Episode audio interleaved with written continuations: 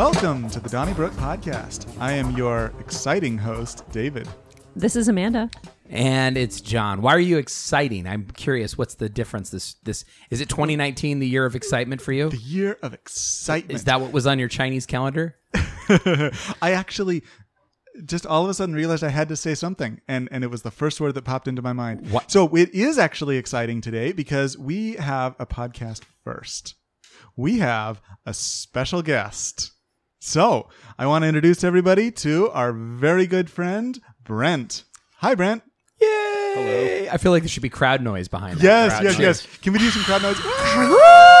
Yeah, Clapping. mhm. We're So- good at that. Yeah. Brent is a very good friend. He is a gardener.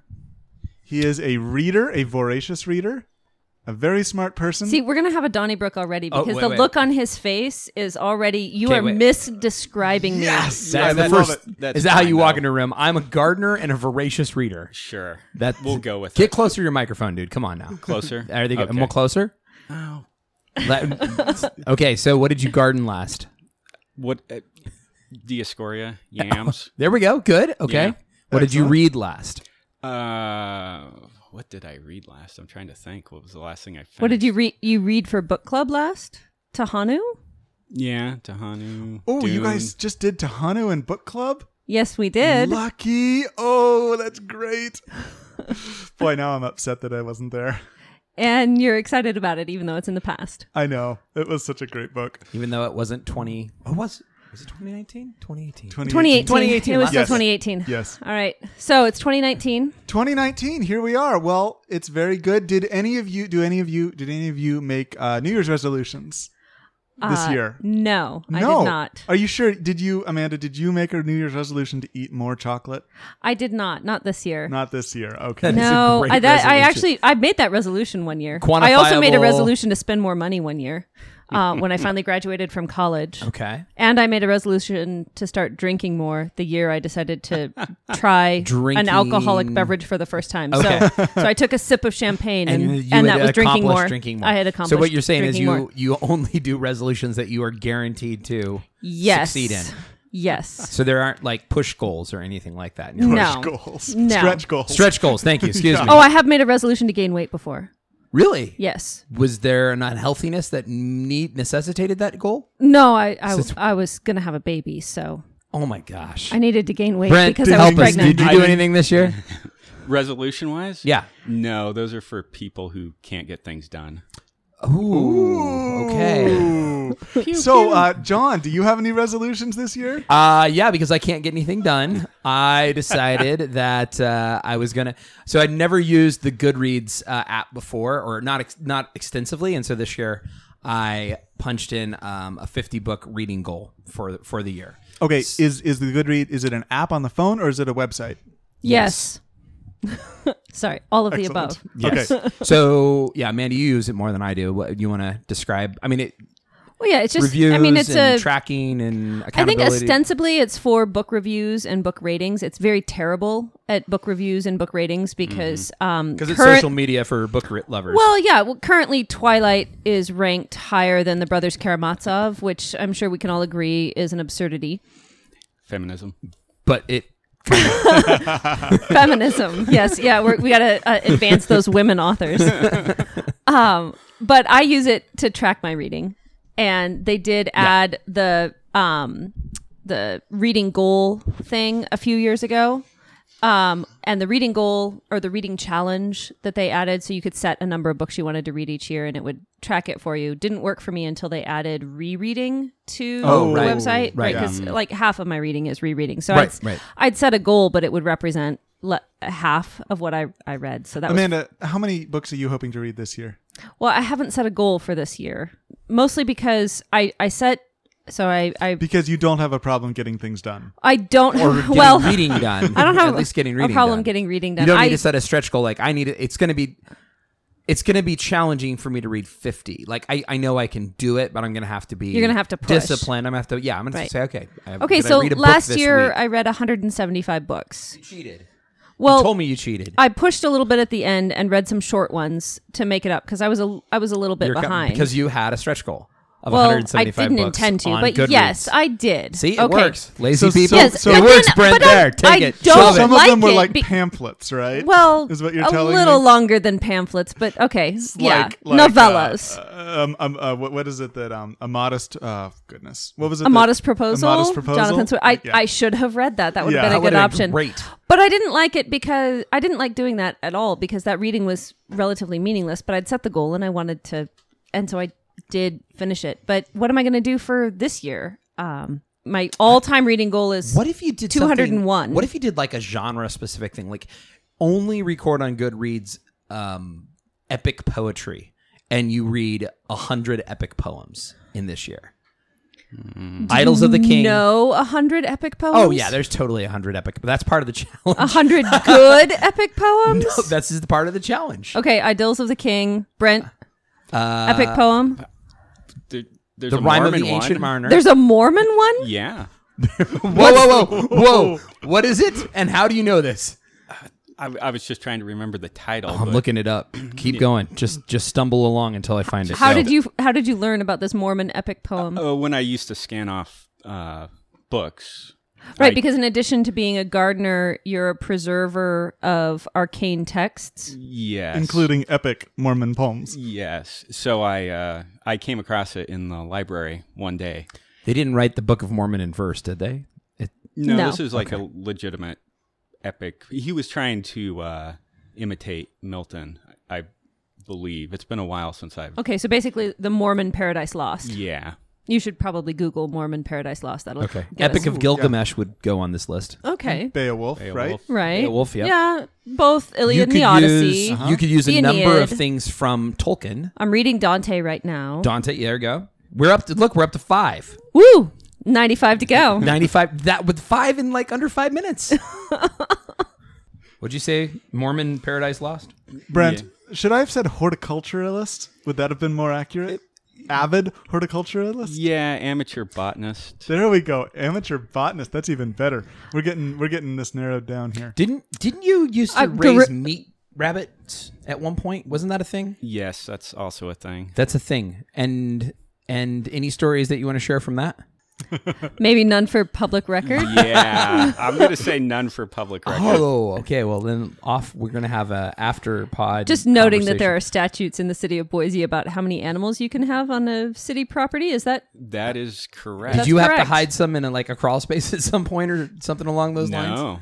No. that was never did. convincing? My goodness, no idea what you're talking about, John. oh my goodness. Okay, this conversation's going nowhere fast. All right. So anyway, I'm, I've read a book uh, already. We're we're a weekend. I've got one down. I've got one that ch- kind of I'm cheating because I read about half of it the first uh, last year, but I I'm finishing it up. I'll So you're finish. already pushing for that stretch goal. I'm pushing for the stretch goal. That's right. I've got two in under two weeks. Very very attainable.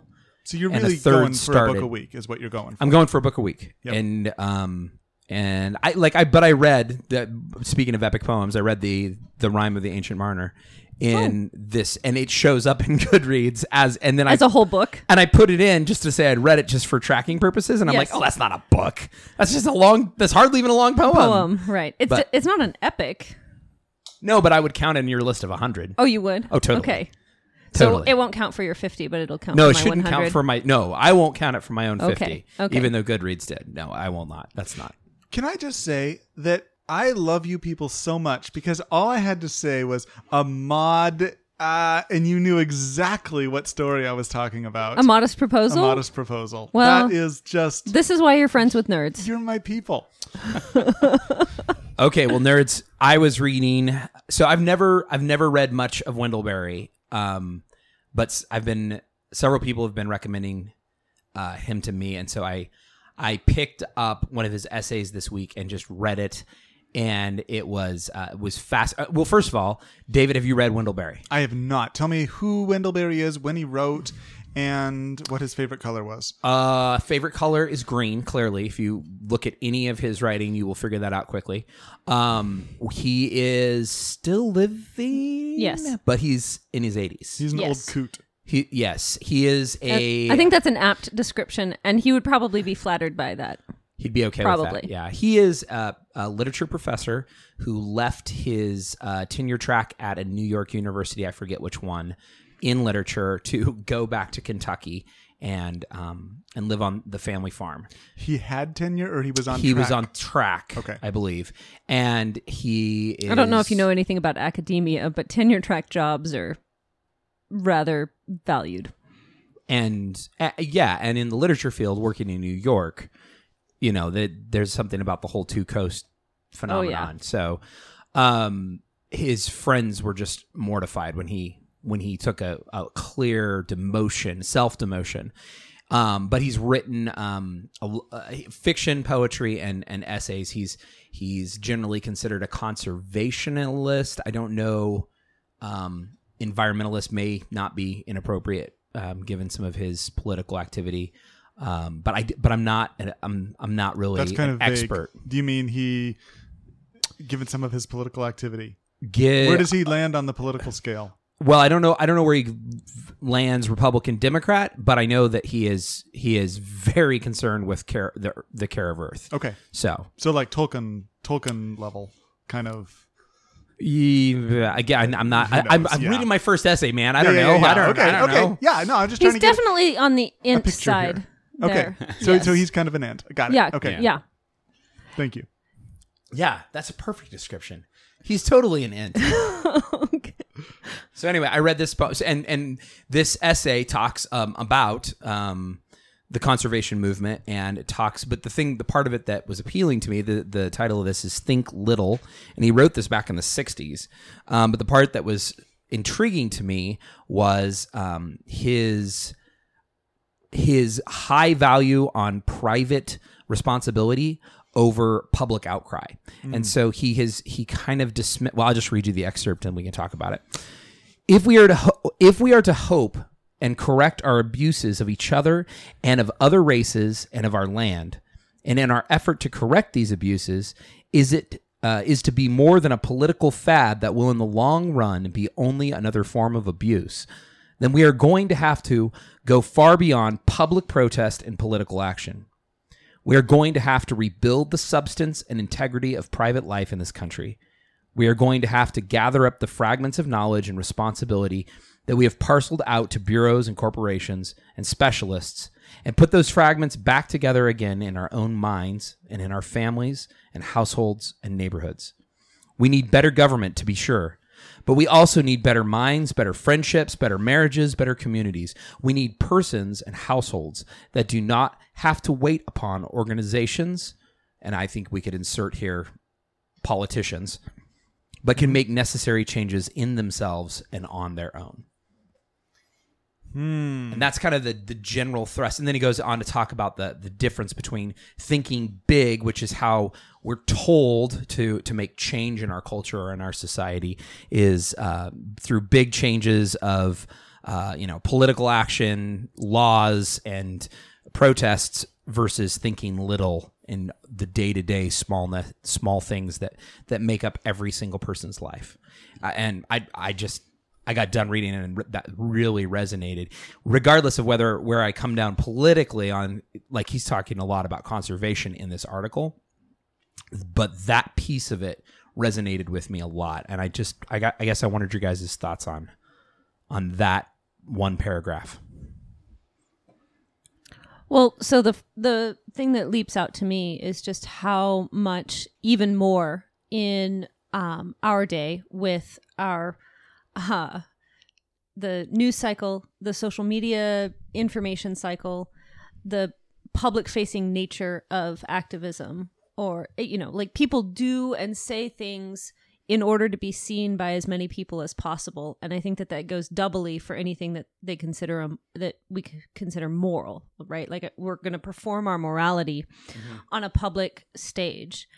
And so that seems in an outgrowth of what he was saying there about uh, the public outcry or the waiting on an organization or we're waiting on personalities or trying to become personalities that influence culture rather than being people who live in a way that conforms to our convictions and and find ways to implement them in our in our daily choices Yeah, I think that's yeah. He he says um, again. This is in just a couple paragraphs below. Someone comes up with a problem, and someone in the government has a plan or a law to fix it. The result mostly has been the persistence of the problem and the enlargement and enrichment of the government. that the the emphasis um, always is on controlling uh, the the problem from above rather than Right. Well, and I've I've definitely heard people I've heard activists argue that you know I can make all the choices I I want to about reducing my uh, specifically about environmentalism. I can reduce my carbon footprint as much as possible, but it's not going to have nearly the effect of what a corporation does.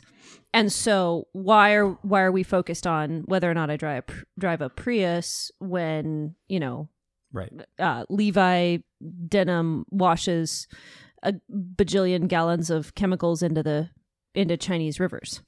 Right, right. And and he in his he is drawing a bunch more questions like draw again i'm trying to avoid the politics of the whole thing but he's he's saying things like well if you know where your products are sourced that's part of your responsibility too Right. and and taking that into consideration and calling for reform is part of the individual responsibility and if enough individuals are are making that a priority then change will will happen Yeah, I think, and part of what, it, well, what- I'm getting from it is he's saying that if you're you're building your life around these convictions and you're building your community around convictions, and so yeah, maybe sourcing. Uh, yeah, again, it's Right, since we're talking right, about the environmental stuff, it keeps coming back to that. Like, I'm, right right right going to It's fine. source my fair trade coffee um, because that's what's you know because that's what I I think is right and important. Um, can we shift the conversation maybe not to talk about the environmental stuff as much, but can we apply it to a different sphere? like morality or like maybe some of the uh things we see Like in what kind of morality? well I think it's so, like, interesting. the- we're all uncomfortable with talking about it with the So I, area I of- am very interested that you guys are uncomfortable Yeah, talking about that too. I am too. because As So the- somebody who, you know, lives in our ecosystem and is dependent on it for life, I it's like it doesn't seem to be a left or right political thing to me. It just seems to be like this is oh, but we it should all. It totally is. Mm, well, I no, I think you're right. It's not a left It or right thing, be, but the, but it the is. language is really loaded. Maybe that's why I'm uncomfortable because if I say fair trade and organic, then well, that's just that that's nothing at the end of the day. Right. Those are just monetized terms that Right. lazy people buy into. Yeah, but there's lots of lazy people who bought lots of who've bought into it. With them. a lot of money. So they are, yeah, Yeah. with money and with and with ability to make you know decisions on our day to day jobs. So Mm-hmm. I think so. So uh, isn't it isn't it Lewis that says uh, in screw the Screwtape Letters? Yes, I made the first C.S. Lewis reference of 2019. whatever we already had an Um, Ent. So but isn't it? He he says our Father below uh, does the, his best work when he takes a word that is valuable and clouds it to the point of unusability or, some something. Right. I'm, I'm Makes it mean butchering nothing, it, but yeah. makes the word use useless. and Lewis useful. is much more eloquent than that. Yes, I I agree. Yeah, that's very true. So so this this whole concept seems to be a very ethical um a very very uh, to be a very Christian ethic of personal responsibility of having your heart changed and having your heart having a changed heart being outworked uh, um, the the outworking of that changed heart being um, a changed life, which is the essence of what Christianity is, of what the Christian life is, is uh, the, the whole tension between faith and works. So, um, I guess what I was going to say is I think it's, I, I, I would look at it like, so let's look at, um, you know, it's it's easy to stand up and yell about abortion, but are you doing things in your life that is making a change? Are you supporting people personally who might be considering that? Are you doing things to support um, organizations and groups that are helping the problem and not just yelling about it? Yeah, I think that's a good example of uh, the way we can have um, uh, a sense of uh, an issue as a public movement rather than one that it rather than being something that we actually have to do something about today because it needs to be things need to be taken care of. Um, so yeah, I think that's and, and then um, I th- Screwtape came up in my mind again because uh, there's the great scene where um, he Screwtape is talking about one of his patients being in the British Museum and having a dangerous train of thought and um, having to distract him because he's trying to teach Wormwood that you know you're you're you're not to argue with them or try to convince them. Um, maybe in in a day and age where when someone was convinced of something, they actually believed that they had to do it. Modern man walks around with a half dozen contradictory ideas in his head at all times, right? So maybe part of what Wendell Berry is getting at here is you mean that, the part where he says the trouble about argument is that it moves the whole struggle on the enemy's that own part. ground. That Yeah, part, yeah, we yeah, found that part. We couldn't figure out the other part. okay. He can argue too. Whereas in uh, whereas in really practical propaganda of the kind I am suggesting, he has been shown for centuries to be greatly inferior, the inferior to our Father below. By the very act of arguing, you awake the patient's reason. And once it is awake, who can foresee the result? Even if a particular train of thought can be twisted so that it ends in our favor, you will find that you have been strengthening in your patient the fatal habit of attending to universal issues and withdrawing his attention from the stream of immediate sense experiences. Your business is to fix his attention on the stream. Teach him to call it real life and don't let him ask what he means by real. yeah. Lewis is fabulous. Yeah, he is. So that idea of um, being the kind of people who think that uh, uh, live like their convictions ought to have real um, daily practical outworkings, right? So, um, right, said, you And that's far more hopeful. yes, than trying to convince. Well, then living your life like, it, uh, uh, just to say with the the issue uh, at hand, like to live your life in fear that the world is going to um, abuse itself to death, that we're that we're killing the planet, and that there's nothing I can do about it, regardless of how many things I recycle and how many protests I go to. That is a far that's a that's a very morbid way to live, as opposed to what, what Waiting for the the death of the planet. Right, right. That's a Well, don't a don't read articles about the acidification of the ocean. Oh, okay, well, okay. why would I? Why would I?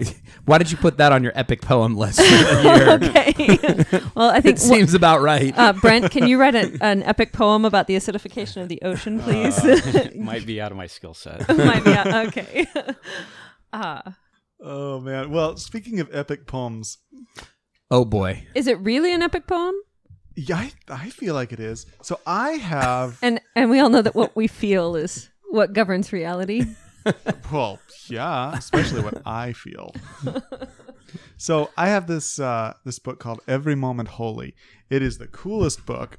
It is a book of liturgies, and it's it's got liturgies for Which for, liturgies? It really means prayers. I would say. Yeah, yeah, it's prayers. It's this wonderful kind of way of focusing on the truth in all the, the, the points of your life.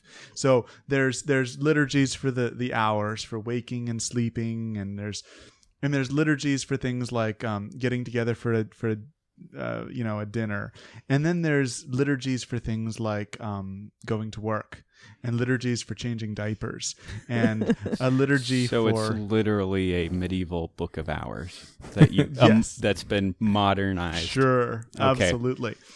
And some of them are, are are are very beautiful, and some are kind of practical. And there is this. this Is the one about changing diapers silly?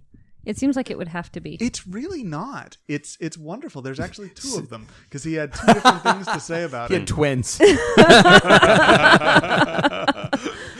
exactly. you would understand this. ding ding ding ding. Those of you who don't know, David has twins, I, Yes, and they're I getting do. close to being at the end of this phase. they are. aren't They? are. We are right in the throes of uh, potty training, which is just a delight, isn't it? so you're going to read us that one?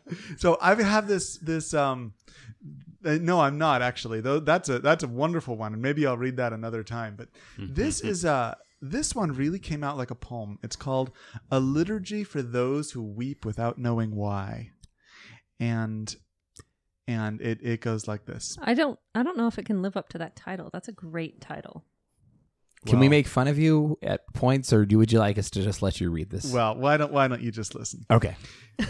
There is so much loss in this world, O Lord, so much that aches and groans and shivers for want of redemption, so much that seems dislocated, upended, desecrated, unhinged, even in our own hearts.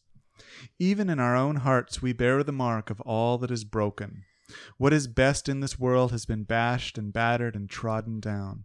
What was meant to be the substance has become the brittle shell, haunted by the ghosts of a glory so long crumbled that only its rubble is remembered now. Is it any wonder we should weep sometimes without knowing why? It might be anything, and then again, it might be everything. For we feel this. We who are your children feel this empty space where some lost thing should have rested in its perfection. And we pine for those nameless glories, and we pine for all the wasted stories in our world, and we pine for these present wounds. We pine for our children and for their children too, knowing each will have to prove how this universal pain is also personal. We pine for all children born into these days of desolation, whose regal robes were torn to tatters before they were even swaddled in them. O Lord, how can we not weep when waking each day in this vale of tears? How can we not feel those pangs when we, wounded by others, so soon learn to wound as well, and in the end wound even ourselves? We grieve what we cannot heal, and we grieve our half belief, having made uneasy peace with disillusion, aligning ourselves with a self protective lie that would have us kill our best hopes just to keep our disappointments half confined. We feel ourselves wounded by what is wretched, foul, and fell, but we are sometimes wounded by the beauty as well, for when it whispers, it whispers of the world that might have been our birthright, now banished, now withdrawn, as unreachable to our wounded hearts as ancient seas receding down some endless dark. We weep, O Lord, for those things that, though nameless, are still lost. We weep for the cost of our rebellions, for the mocking and hollowing of holy things, for the inward curve of our souls, for the evidences of death outworked in every field and tree and blade of grass, crept up in every creature, alert in every longing, infecting all fabrics of life. We weep for the leers our daughters will endure, as if to be made in reflection of your beauty or a fault for which they must pay. We weep for our sons, sabotaged by profiteers who seek to warp their dreams before they even come of age. We weep for all the twisted alchemies of our times that would turn what might have been gold into crowns of cheap tin and then toss them into refuse bins, as if love could ever be a cast off thing one might simply be done with. We weep for the wretched expression of all things that were first built of goodness and glory, but are now their own shadow twins. We have wept so often, and we will weep again. And yet there is somewhere in our tears a hope still kept. We feel it in this darkness, like a tiny flame when we are told, Jesus also wept. You wept. So moved by the pain of this crushed creation, you, O Lord, heaved with the grief of it, drinking the anguish like water and sweating it out of your skin like blood. Is it possible that you, in your sadness over Lazarus, in your grieving for Jerusalem, in your sorrow in the garden, is it possible that you have sanctified our weeping too? For the grief of God is no small thing, and the weeping of God is not without effect. The tears of Jesus preceded a resurrection of the dead. O Spirit of God, is it then possible that our tears might also be a kind of intercession? that we, your children, in our groaning with the sadness of creation, could be joining in some burdened work of coming restoration? Is it possible that when we weep, and don't know why, it is because the curse has ranged so far and so wide? That we weep at that which breaks your heart because it has also broken ours? Sometimes so deeply that we cannot explain our weeping, even to ourselves. If that is true, then let such weeping be received, O Lord, as an intercession, newly forged of holy sorrow. Then let our tears anoint these broken things, and let our grief be as their consecration, a preparation for their promised redemption, our sorrow sealing them for that day when you will take the ache of all creation and turn it inside out, like the shedding of an old gardener's glove. O Lord, if it please you, when your children weep and don't know why, yet use our tears to baptize what you love.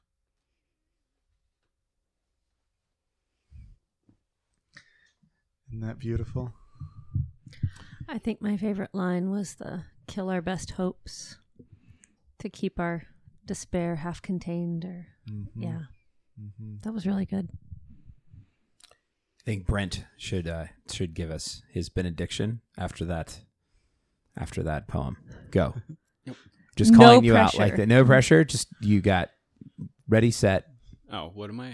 You're you're just telling us your thoughts on the poem. Oh, um, well, there was one line in there that kind of sent me down a thought path where it was something about the ruins that are around us, but I was uh when oh, I don't know if I could find it right offhand here, but the uh yeah, Daisy. The ruins of uh, Yeah, I'm. I can't. But I, w- w- one thing I was thinking about is, um, like when you're out walking in the wilderness or in the Mhm. out in the sagebrush flats, Mhm. um, a lot of it's pretty easy to see um, something that's man-made. It stands out. Like Right. if something's been crafted by human hands, you can see it. And um, recently, I came across a a large arrowhead that it well, it's actually a spear point, but um, it, and it had been cracked, and it's a little bit jarring because you think you're you know you're like out walking and you're like oh I'm out off the beaten path and nobody's been here and for a while. And then you look down and uh, oh here's somebody that was uh, hunting megafauna. And here's the remnants of him being here Mm-hmm. however many thousands of years ago. And you just uh you look down and it's like yep this was fashioned by human hands. And i'm the type of person that starts thinking like oh here you know it's like well who was this man that Yeah. did this? Like what like what did he know of things like what did he you know how did he view the world around him like you know Mhm. what did what, he know what was life like for him? yeah, and it's it's just a it's a little bit jarring because you're you know, it's like you're so there's millennia between you and this guy, but yet here's you can clearly see that you know, he had a mind, he had a design, he chipped away at a piece of rock and he made the spear point. And, you know, you're just like, well, what was he thinking there? But like here we are and ha- have things changed that much you know it's just like we're a you know i got a smartphone instead of a spearhead and there's no mammoths no mastodons running around but like have things really changed all that much and it's in some ways like he's he was probably a little more in tune with the created order and the way that God set things up because he had the seasons and he, you know, didn't have indoor heating and plumbing and it's just all that stuff that well it's all those comforts of Right. modern life that removes us from I'm kind of going back to the uh the New Year's resolutions too because it's like so much of the New Year's resolutions it seems very artificial to me and it's like oh sometimes I'm just like ah, what's the point like if you have one of those aha Damascus road moments like Mhm. oh, I should stop beating my wife. I shouldn't kick my pet. You know, I should stop stealing from the poor. I shouldn't It's put like- too many rabbits into my crawl space. not like, that's that's positive law. That's different than moral law. Um, oh, sorry, did I touch a little close to home. Keep going. Sorry, you had know a you good were roll. just you, you did a little of your You're low just confusing your categories Yeah. over here.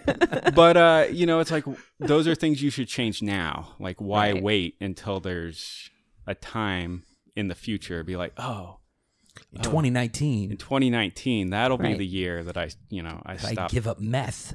exactly. so it's just that it kind of bundled in there, like all those, like we we set these artificial dates, and we we think we're so advanced, and Right. Mhm. at the end of the day, like if you gave me some rocks, I probably could not make a spearhead, but Or fire. or well, I could do that, but um, yeah. So it's just uh, Some things are easier than others. Yep. I just have to imagine that I'm eight years old and I can do fire really quickly. So that um that tension between advancement and um and I don't know, regression, right? Like so Mhm. technological advancement has given us so many great and wonderful things and um has so disconnected us from uh so disconnected us from the the world that we live in, the the created world that we live in. So um you said that about you know he he was more in touch with the created order. He you know his his life is governed by the seasons. Um and i've been um struggling with insomnia lately which i mean like perpetually but also lately and um was talking to someone today about how much easier it would be if we uh could live our lives uh governed by circadian rhythm and Mhm. not Mm, under yeah. artificial lights all the time and not getting up to an alarm and you know i i can manage my sleep cycle much better if i keep you know my phone and my laptop out of my bedroom um, if i make sure i turn them off a, a while before i go to bed that kind of thing. Um, but how much more to um, yeah to to not be constrained by those things. So because we have cars and artificial lights and um uh, you know ele- electric heat and uh, all these things that we can do that means i have to be at work at 7.15 in the morning even though it's winter. And Mhm. i mean that's just inhumane but yeah So I think um, there's definitely a part of me that yearns for waking up when it's light and going to bed when it's dark and waking up in the middle of the night for the watches of the night and and changing diapers. not for changing diapers. Okay. I Wait, don't yearn for you that at actually all. work for yourself though you can do that can't you because Eh, that was what my um uh I'm tr- my friend I guess um at work what what we were talking about is how if if uh, we freelanced or something you know there'd be a lot more freedom to adjust your life like that sort of. Um, but I have kids that have to go to school in the morning.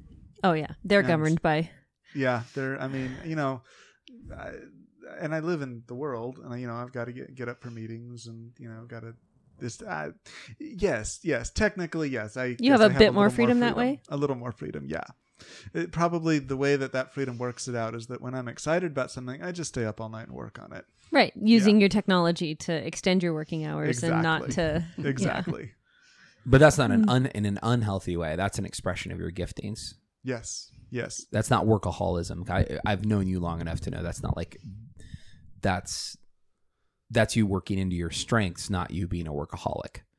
right Which- but but culturally there's definitely Yes, n- yes. yeah not david That's but why I'm. Uh, that's why I'm def- yeah clarifying that On, on my behalf, thank you. yeah but there but there is that trend you know um you know you have what your work email on your phone or so if something goes kablooey at your department then they can bug you sunday morning at 3 a.m right like yeah, and it happens. So- right and you know if we couldn't contact you easily at 3 a.m on a sunday morning or then yeah This is why sleep. David hires people on the other side of the world so that they're awake at those times. I have a I have a friend who works for a technology company here, and he's on the the tech team, and everybody who and everybody on that team is just on call, and when their servers go down at three in the morning, Everybody shows all up. and they are dealing with it, and they don't have to get up and drive in, but they're up and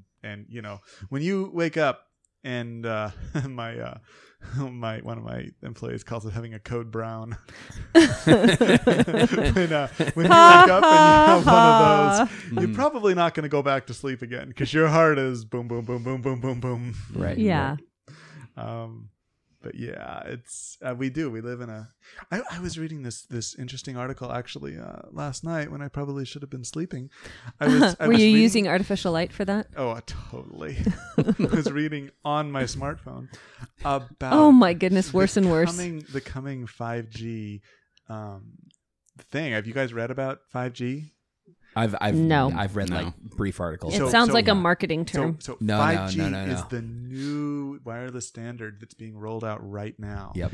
And it is going to be much faster. I Does that mean I can just download books directly Yes. into my brain? You can download Almost. people. Almost. You can I can download download people. people I- I- I direct. mean, okay. Yeah. It's going to be 10 times faster than what we have now on our phones. Because I know that the the big thing in my life right now is I just feel like my phone is too slow. Yeah. Right. I get But my text messages but- and read them the same second.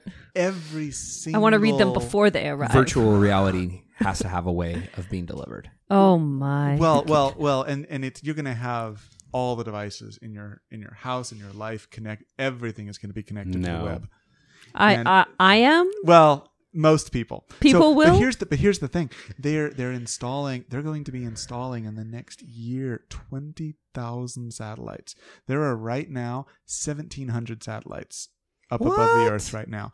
In the coming year there's going to be 20,000 satellites going up. SpaceX alone is doing 12,000 of them and these satellites are going to be shooting 5G signal directly to the phones just blanketing blanketing the earth. So there's So we're not going to be able to see the stars anymore. well, no, but the thing is, like, like there's so going to be, it's the, these this 5G is is on a much higher, I believe it's a much higher um, spectrum, so it's very short. The wavelengths are very short. They're saying it'll be able to be like very targeted, and there was a whole bunch of things I didn't really understand, but the gist of it is that they have guy. not done a lot of research about how this is going to affect people. So basically, these bursts radiation. of uh, yeah, going right into this our heads, stuff, like, scrambling our brains. this stuff like really um Will tinfoil hits- protect me?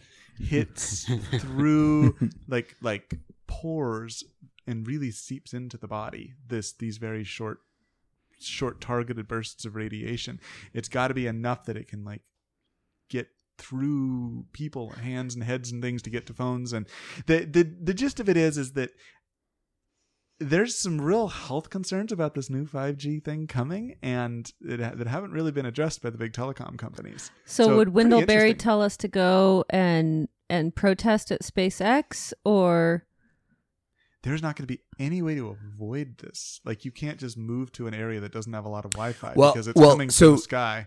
So I mean, I, I I don't know the answer on the Wendell Berry thing, but the, the the the way that I have been processing that this week has been has been like this. The the if we're going to see if we want to see a higher ethic out of people, if we want to see different morality out of people, um, it's going to have to it's going to have to be from the the the bottom up, not the top down. And so, if what we're asking for is ethics from big telecom companies, it's going to mean that individuals who run big telecom companies and who are making decisions all along the way um, have a different um, have a different Almighty God than Mammon. Mammon. And if we don't, then we'll deal with the consequences of you know the the potential ramifications of the health crisis when we get there. But for the the, time being, weird places? right? For, for time being, uh, you know, if it helps the the stock um, the stockholder, that's our ultimate customer. That and if that's the mentality that is held all the way from the bottom to the top, um, then yes, that's Mm-hmm. that's going to continue to happen. And if if people have a different value system, um, then that will change. The the other challenging piece of this that that I don't feel like uh, Berry and we were kind of talking about this before we got on the podcast, but Berry doesn't address is that it can't all be individuals. There has to be there has to be um,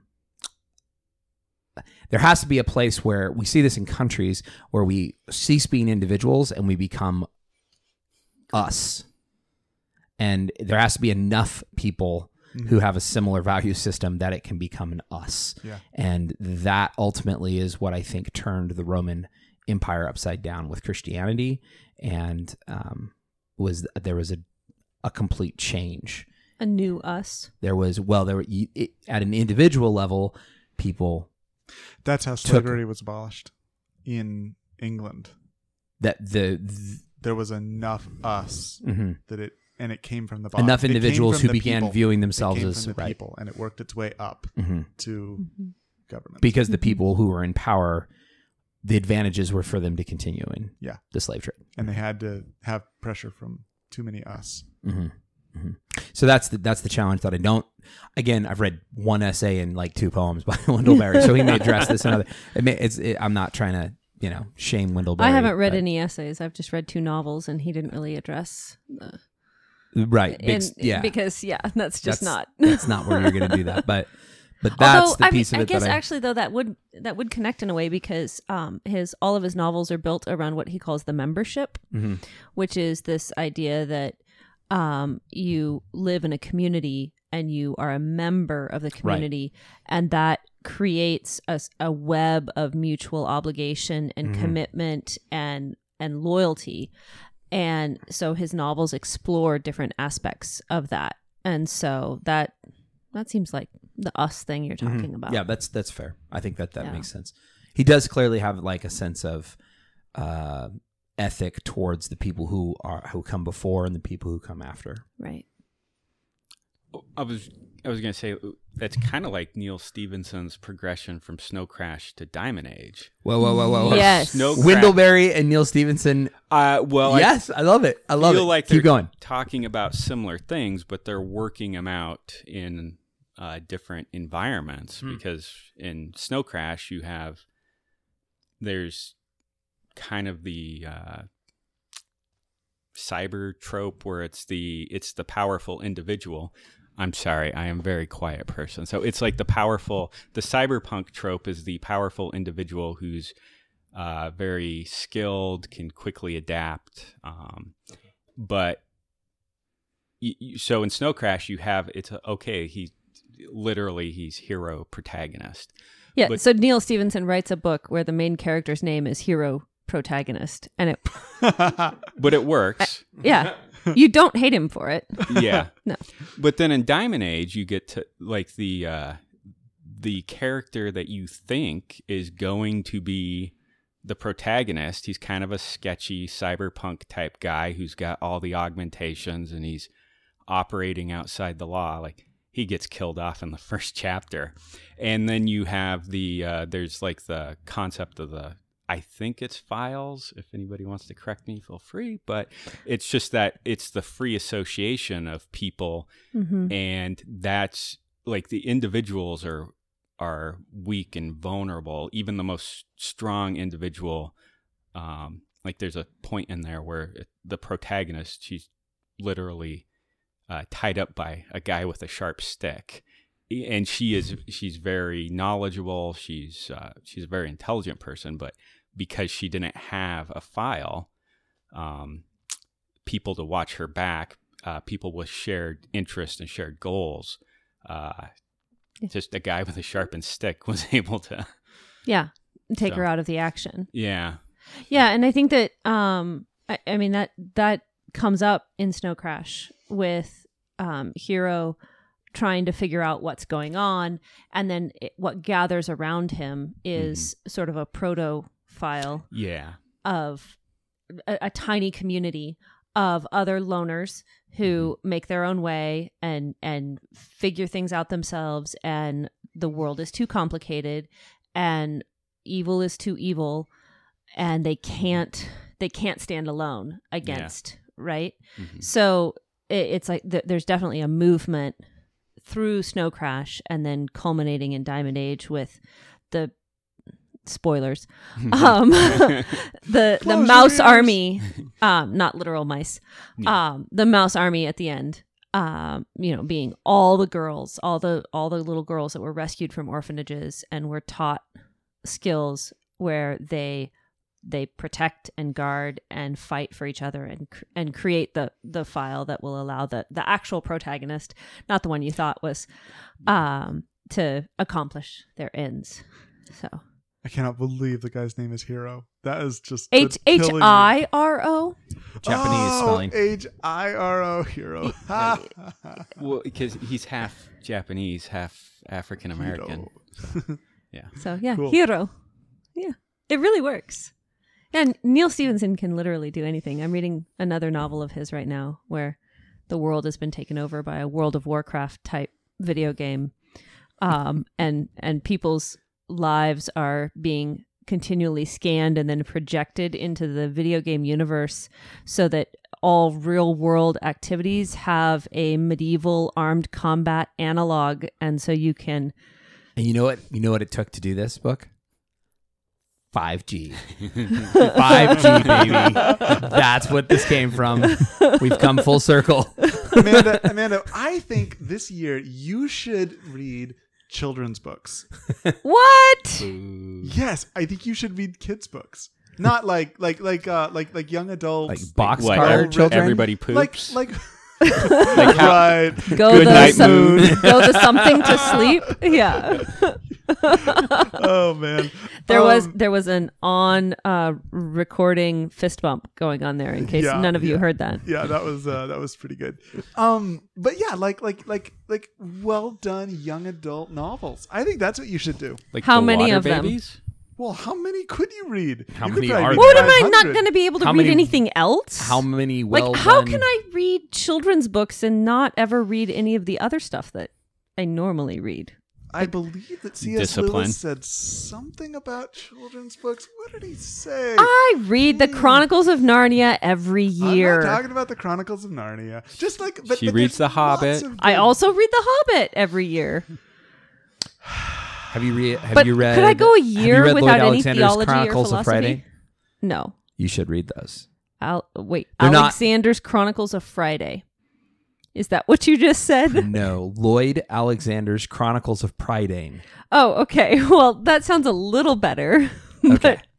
I don't know. I'd, I'd read a book called The Chronicles, Chronicles of of Friday. Friday. Munchings and crunchings. Munchings and Crunchings. Yeah, there's That's a, that sounds like a Joel Osteen book. Uh, Chronicles of Friday. yeah, yeah. There's very there's there's definitely it's it's. I'm not putting it on par with Narnia. I'm um, but it's it's well worth reading. Okay. And by the time the, by the time you get to the fifth book, you're like, yeah, that's this is a Newbery Newberry Award. All right. Award I'll book. read like 20 children's books I've never read. I Oh, can I find it. I can find all twenty for you. Okay. Well, give me a list. I was going to offer a list too. Good, so- go. What would be on your list? Well, I was. I, I just put five on if you read the whole Chronicles. That's if I read five that whole set. yeah, I, I figured I'd come back to with What? a list. Oh, with one. Well, just right The now. Don't you have something off the top? Water Babies. Yeah. Good. Okay. I've never Have you- read that. You've never read that either. No, I did not grow up reading children's books. To be fair, that's like Victorian. Okay. Well, it is. Thank It's- you.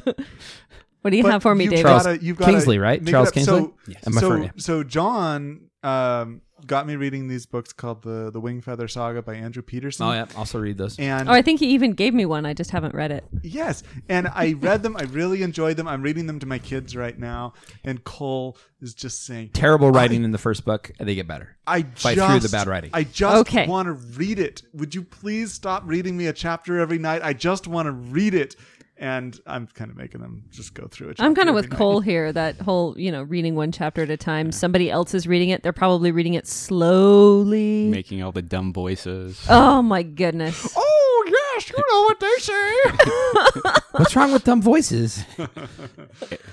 oh my goodness. That that's like another sixty podcast series. Right there. All right. well, John, do you? I what, what what what do you have to lead us out here? I what kind you know of what I've been have? listening to um there is a podcast I listen to that is uh, entitled Wait, you listen to podcasts as well? I listen to Make podcasts. Yeah, it's uh, it's called the Pivot. It's by uh, and it's hosted by a guy named Andrew Osenga, and he has uh, a new album out um, called "Beautiful Places," and the title track off that album is is fantastic. Well, alrighty. Thanks everybody for being with us tonight. Uh, today, this time, whatever it is, I'm really uh, glad you were with us. Thanks, Brent, for uh, uh, dropping by. It was really fun to have you on the podcast. Yeah, thanks for having me. I'm David. I guess I'm Brent. I'm Amanda. And I'm your exciting friend, John. Here's Andrew Osenga.